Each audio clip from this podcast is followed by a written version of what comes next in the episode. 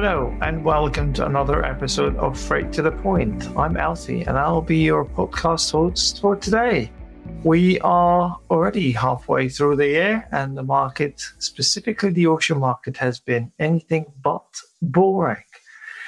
Although we've passed the COVID disruptions, the challenges in the supply chain industry are constantly evolving blank sailings, industrial actions, and questions about whether to lock into long term rates are all common conversations that we've all had with our customers, and I'm sure you're having with your transport providers as well. So, what can we learn from the ocean market this year? I'm joined by Catia, who is our head of ocean trade lanes at Zencargo who will be discussing this topic for today. Hi, Catia. Hello. You like to give us a bit of background about yourself before we start? Yeah, of course. So I'm Catia. I work in the ocean procurement team, and I'm heading specifically the trades that involve Asia Europe, India subcontinent Europe, and intra Europe. So all to do with Europe, it seems. Everything seems Europe now, yeah. Yeah. Good. Well, thank you. Well, let's start off with 2023. I mean, we're nearly halfway through now. So there's a lot going on. So let's start with the carrier side. What changes have you seen in terms of carriers? What they've done is worth mentioning to the audiences today. Yeah. So I would point out four main changes or news, let's say, that we've seen uh, across 2023. I think one of them has been the quite strong blank sailings program that carriers have been implementing. Another, well, obvious trend we've seen is the rates decreasing across all trades in general. The third big news that we've watched is the, the one about the splitting of the 2M alliance. So Maersk and MSC deciding to go their own ways by 2025. And finally, I can point out the continuous strikes and industrial actions we've seen across multiple industries from ports to, to rail operators, customs, which obviously has had impacts. Wow, that's a lot of changes, Catia, that happened in just six months, mm-hmm. right? Okay, so how how do you think this impacted the shippers? And, and I really want to start with possibly blank sailings as, as number one because it's kind of a common thing that happens all the time. And also schedule reliability. Interesting to know what what's going on with it right now and how that impacted the customers. Yeah, so blank sailings have obviously impacted shippers. They first of all decrease the number of options a shipper has access to when they're trying to load and the behavior of implementing last minute blank sailings obviously increases lead times to shippers mm. and that that has an impact on their cost however on a positive note these blank sailings together with the low demand have in a way influenced positively the schedule reliability we are seeing now a global schedule of reliability based on the latest information that is about 65%. Now that's 30% above year on year, which, as you can see, it's a massive improvement, still far from the pre COVID yeah. times of, of 85, 90%, but a massive improvement, as you can see. These were the good old days, definitely. Yeah, yeah. So it's interesting to see that. But then, how will the 2M alliance impact the schedule reliability or capacity in general in the near future? Do you see any change? So, right in the near future, shippers shouldn't see a major impact. I mean, there will be some possible new services coming here and there. You have the example of the Swan service that has just been introduced as a standalone service from MSC, but you won't see a massive impact across this year or even in possibly the beginning of 2024.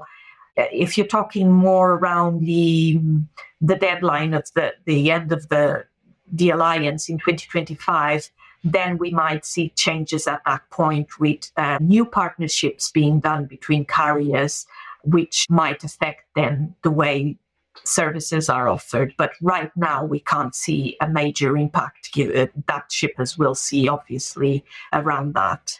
Okay.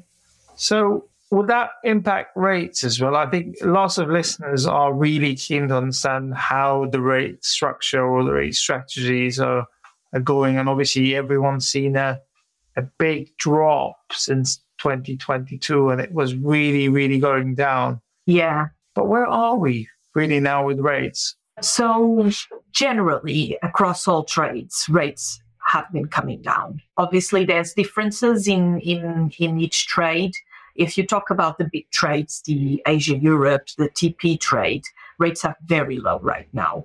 But if you talk about, like, for example, the transatlantic trade, while rates are decreasing, there's still a big gap to go until they hit the lowest they can be. So they differentiate between different trades. There's different behaviors of how much can it go down.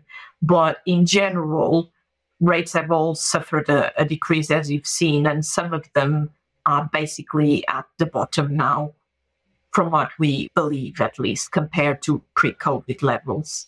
That's well, that's that's good to know, at least for now. But yeah, in some way or another.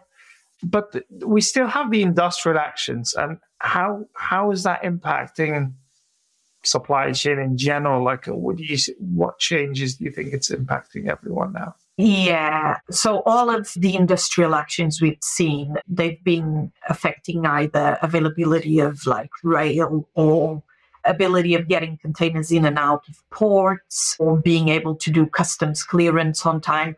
All of these obviously have an, an impact on on the lead times of, of cargo and mm. anything that has an impact on lead times of cargo has an impact on costs or missed revenue. So they they are a consequence of the current uh, economic conditions that we've seen across uh, multiple countries in, in Europe, in the US, and they are there to stay until that economic situation kind of improves in a way.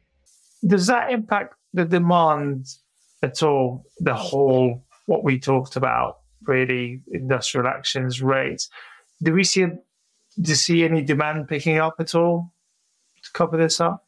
So uh, the factors that impact demand are linked to the economic situation, really. Mm. So what we know is that the demand hasn't picked up as expected. Mm.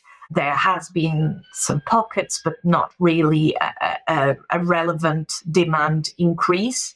The reason for that is because stock levels, for example, in the US, stock levels are still high.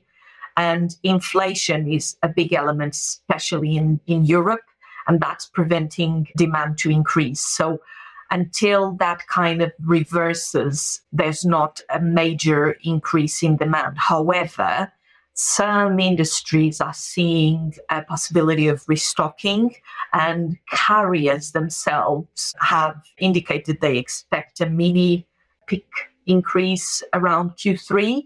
So it will happen, but it might not happen to the level that initially was estimated. And it might only really, really happen next year. But there will be a, a small increase expected still around Q3. Okay. So we're seeing now, as you just to sum up, really demand is is not picking up as it should be. Rates are not kind of reaching a, a more of a plateau. Obviously, we've seen a major change in the carrier front in terms of the big alliances assembling, and and obviously uh, having industrial action doesn't help. So. Uh, as much as I'd like to talk about all the issues, I'd like to see how can we manage to overcome these things. So, what what are the things that customers and, and shippers really need to put into consideration and, and really recommendation of key freight strategies that they should be aware of to battle these things? Yeah, so understanding where the market is is a major component that will help decide what's the best strategy. And right now, we understand in Zencargo that in certain trades, the market is really low. Hmm. So locking in longer term deals will help to get that low cost stable for a period, the trade-off between the spot market going down further is is not really that big so there's not not much that it can go down further. So that therefore the advantage of locking in a rate at this stage means if the rates increase they won't be penalized for that and they will have access to then a more stable space release when when the volumes pick up that also helps the customers in knowing the expected cost level, in in planning their stock levels around an expected cost, which means they won't be having peaks of stock coming in depending on how rates develop. Overall, that all impacts customers' working capital because of, of the level of stocks they hold and, and the level of costs they have, which shouldn't go, we believe, shouldn't be too unstable if they lock them into into longer term deals.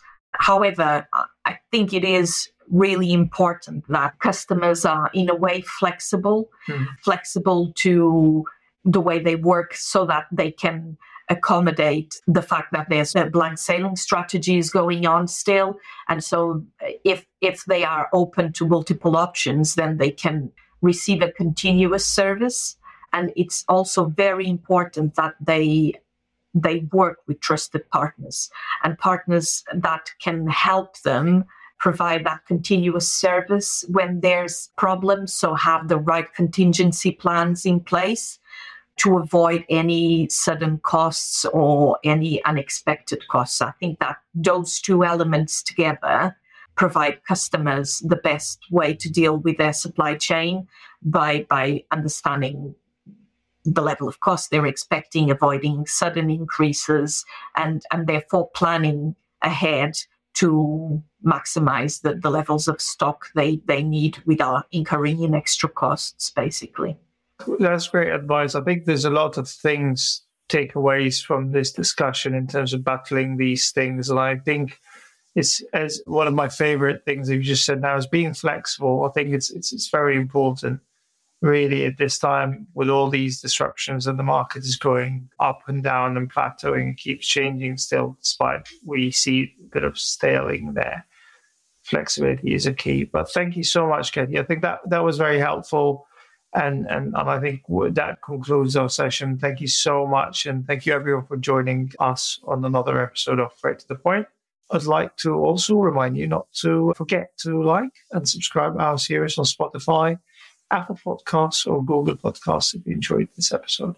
And of course, if you have any questions or feedback, please feel free to reach out to us on LinkedIn or any social media or email or give us a call. We're more than happy to help you. Thank you so much. We'd absolutely love to hear from you.